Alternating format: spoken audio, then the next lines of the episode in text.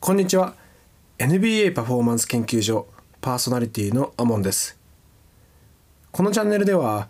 アメリカのプロバスケットボールリーグ NBA についてのラジオをお届けしています。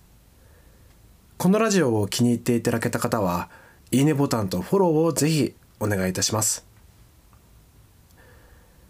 おととい NBA ファイナルゲーム5が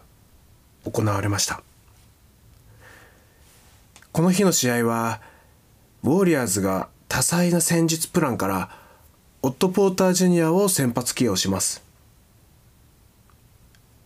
ウォリアーズチームは攻守ともにいい立ち上がりを見せます。それでもリズムに乗り切れない時間帯が続く中ドレモンド・グリーンが牽引的なプレーでチームを盛り上げます。アンドリュー・ウィギンズのブロック。グリーンのハンドオフフェイクからのダンクなどでこのシリーズとしては最も速くそして最も大きい試合の波がゴールデンステートウォリアーズに訪れます。その後ジョーダン・プールがディフェンスで徹底的に狙われることになり早々に交代してしまいます。その後もウイング陣がチームをしっかりと支えスプラッシュトリオが爆発する時を待ちます。第2クォーターの後半絶不調だったセルティックスのスリーポイントが入り始めます。このシリーズでは第3クォーターはゴールデンステートウォリアーズの反撃モードでしたが今日はセルティックスが猛追を開始します。ウォリアーズはここまでロングシュートのタッチが悪くリードチェンジが繰り返される試合展開の中セルティックスがスリーポイント12本連続でミスをした後8連発でスリーポイントを沈め逆転に成功します。セルティックスはウォリアーズにスイッチを多用させステフ・カリー狙いのオフェンスを展開しますがことごとく失敗に終わります。しかし気づけばウォリアーズ側も14本連続でスリーポイントを外すという流れになりなかなか試合展開が落ち着きません。そんな中クレイ・トンプソンがスリーポイントを2連発で沈めます。その後もシュートが不調のカーリーはフリースローを獲得しながらシュートタッチを修正していきます。そして第3クォーターの終盤。22歳のスプラッシュトリオ三男坊が火を吹きます。ディフェンスの徹底攻撃にも集中力を切らさずにただでは転ばなかったジョーダン・プール。第3クォーター残り1.5秒のタイミングでウィギンズからボールを受けたプールはそのまま構える間もなくシュートを放ちます。そして NBA ファイナル今季2度目のハーフコートブザーを決めました。プールの手からボールが離れたのは残り0.1秒のタイミングです。この1本は10点よりも重い一撃となりました。最終クォーター一瞬チャージングかと思われた間の悪いスリーポイントをトンプソンがしっかりと沈めてこの日最大の8点差を獲得することに成功します。その後マーカス・スマートがテクニカルファウルをした後オフェンスファールを立て続けに取られセルティックスとしては非常に嫌な流れとなります。しかしこの時オフェンスファールの方はジョーダン・プールのフロップだったので実際にファールプレーはなかったわけなんですが、まあ、ここはジョーダン・プールの演技力が勝ってしまったというところで、まあ、スポーツマンシップとしてはちょっと微妙なところではありました。その後ドレモンド・グリーンがこの日5つ目のファールを犯します。このファールに関してもロバート・ウィリアムスが後ろからグリーンを押しただけだったんですが、まあ、これが残念ながらコールされてしまいました。そんなバチバチの展開で両者譲らず試合は進んでいきます。ドレモンド・グリーンがハッスルプレーを徹底しチームを鼓舞しますが残り3分のところでファールアウト。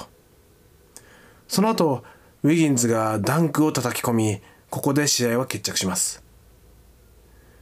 ステフ・カリーはスリーポイント9分の0でしたがアンセルフィッシュでローリスクなチャレンジを試合を通して続けました。この姿勢がゲーム6につながるのではないかなと思います。ゲーム5をウォリアーズが取ったことで次のゲーム6をウォリアーズが勝てばこのまま優勝が決まります。またゲーム6はクレイ・トンプソンが調子を上げてくる験担ぎのような試合のタイミングでもあるのでこの後の流れが非常に気になります。ところでこのゲーム5は終わってみれば記録三昧の試合となりました。面白い記録もいろいろと生まれたのでここでその記録の一覧を紹介したいと思います。まず1つ目が1970年以降歴代2位となる同一のビッグ3選手によるファイナル20勝です。あのティム・ダンカントニー・パーカーマヌ・ジノビリのスパーズビッグ3の3人ですらあ NBA ファイナルの勝利数は19勝というところなので、まあ、この20勝というのがどれだけすごいことかっていうのがわかるかなと思います。ちなみに歴代1位はマジック・ジョンソンカリーム・アブドゥル・ジャバーそしてマイケル・クーパーの3人による22勝です。これでウォリアーズが今年優勝した場合にはその記録にもあと1勝と迫ることになります。次はステフ・カリーのプレーオフ連続スリー成功記録です。これが現時点で132試合だったのですがこの試合でキャリア初のファイナルのシリーズでスリーポイント成功0本と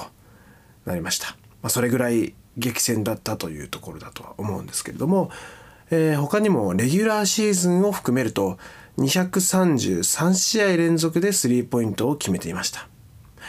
この記録も、えー、この日を境に止まることとなり約3年半もの間ステフ・カリーはこの記録を伸ばし続けていました。そして NBA ファイナルのアシストランキングでドレモンド・グリーンが歴代7位に浮上しました。同時にステフ・カリーも歴代10位へとランクアップしています。この後もう少しこの2人は順位を伸ばしてくる可能性も十分にあるので歴代10位というだけでも非常に名誉なこのランキングでまだまだこの2人がランキングの順位を上げていくことは考えられそうです。そしてセルティックスの側にも記録があります。まず現時点で単一のポストシーズンで累計317本のスリーポイントを決めています。これが歴代で最多となっています。次にスリーポイント12本連続ミス。そして8本連続成功。これは両方とも NBA ファイナルの新記録となっています。次にこれはちょっと不名誉な記録ですがジェイソン・テイタムは現時点で95回のターンオーバーをしています。これもまた歴代最多の記録となってしまいました。テイタムはこのポストシーズンのポイントリーダーでありかつアシストリーダーでもありますがこれによって課題も浮き彫りになった形です。次回 NBA ファイナルゲーム6は明日6月17日金曜日の同じく朝10時から開催されます。クレイ・トンプソンは活躍できるのか？ステフ・カリーの復調はあるのか？ジョーダン・プールはまた見せ場を作ることができるのか？窮地に立っているセルティックスはここ一番でホームゲームの中でしっかりと存在感を見せゲーム7につなげることができるのか？ここの辺りが注目になります。それでは本日のパフォーマンストピックです。今日は本当のアンセルフィッシュプレイヤーとはどういう存在なのかについてお話ししていきたいと思います。バスケットボールは1チーム5人の少人数制の球技ですがそれでも1人だけがオールスター級のエースだったとしても NBA の舞台で優勝することは難しいです。実際ここ直近の10年ほどの結果を見ても得点王やシーズン MVP の選手を擁しているチームであってもエースに頼りきりになっていたチームの成績はカンファレンスファイナル止まりでした。エースは自分で点を取ることができるのはもちろんですが効率的ではないプレーは避けなければなりません。そこで今日は非効率的で自己中心的なプレーとは何なのか。逆に効率的でアンセルフィッシュなプレーとはどういったものを指すのかについて考えていきます。この話をしていく上でゴールデンステートウォリアーズというチームは非常に参考になる戦術をとっているのでウォリアーズの例を挙げて話していきます。まずこのウォリアーズの特徴はヘッドコーチであるスティーブ・カーが各選手の調子に合わせた采配を取るのが非常にうまいということです。まず試合が始まったらオフェンスの中心選手に自信を持って積極的にプレーをさせます。相手チームとの相性などもありますが調子のいい選手を中心にそこからオフェンスを組み立てていきます。普通のチームであればこのまま、えー、調子のいい選手を中心に試合をそのまま進めるんですがスティーブ・カーは途中で好調の選手のリズムが崩れることも考え他の中心選手のリズムも掴んでいけるように点差を離されない程度に多少リスクのある挑戦的なプレーを続けさせます。ここで重要になるのがディフェンスです。オフェンスの調整をしている間に試合が悪い方向に傾かないように強固なディフェンスで相手の展開を防ぎます。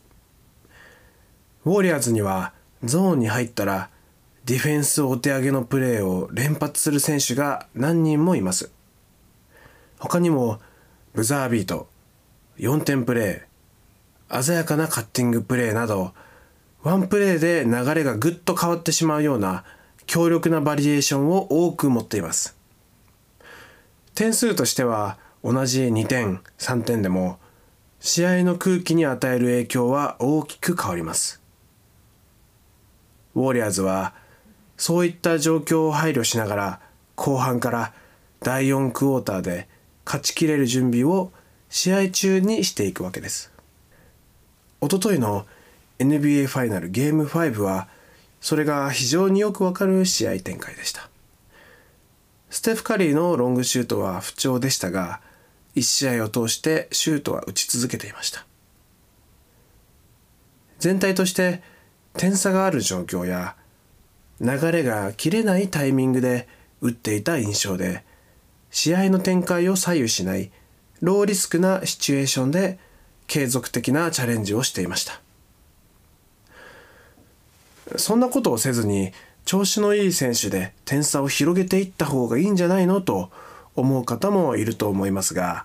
NBA では1つのクォーターで20点差がひっくり返ることがある世界です。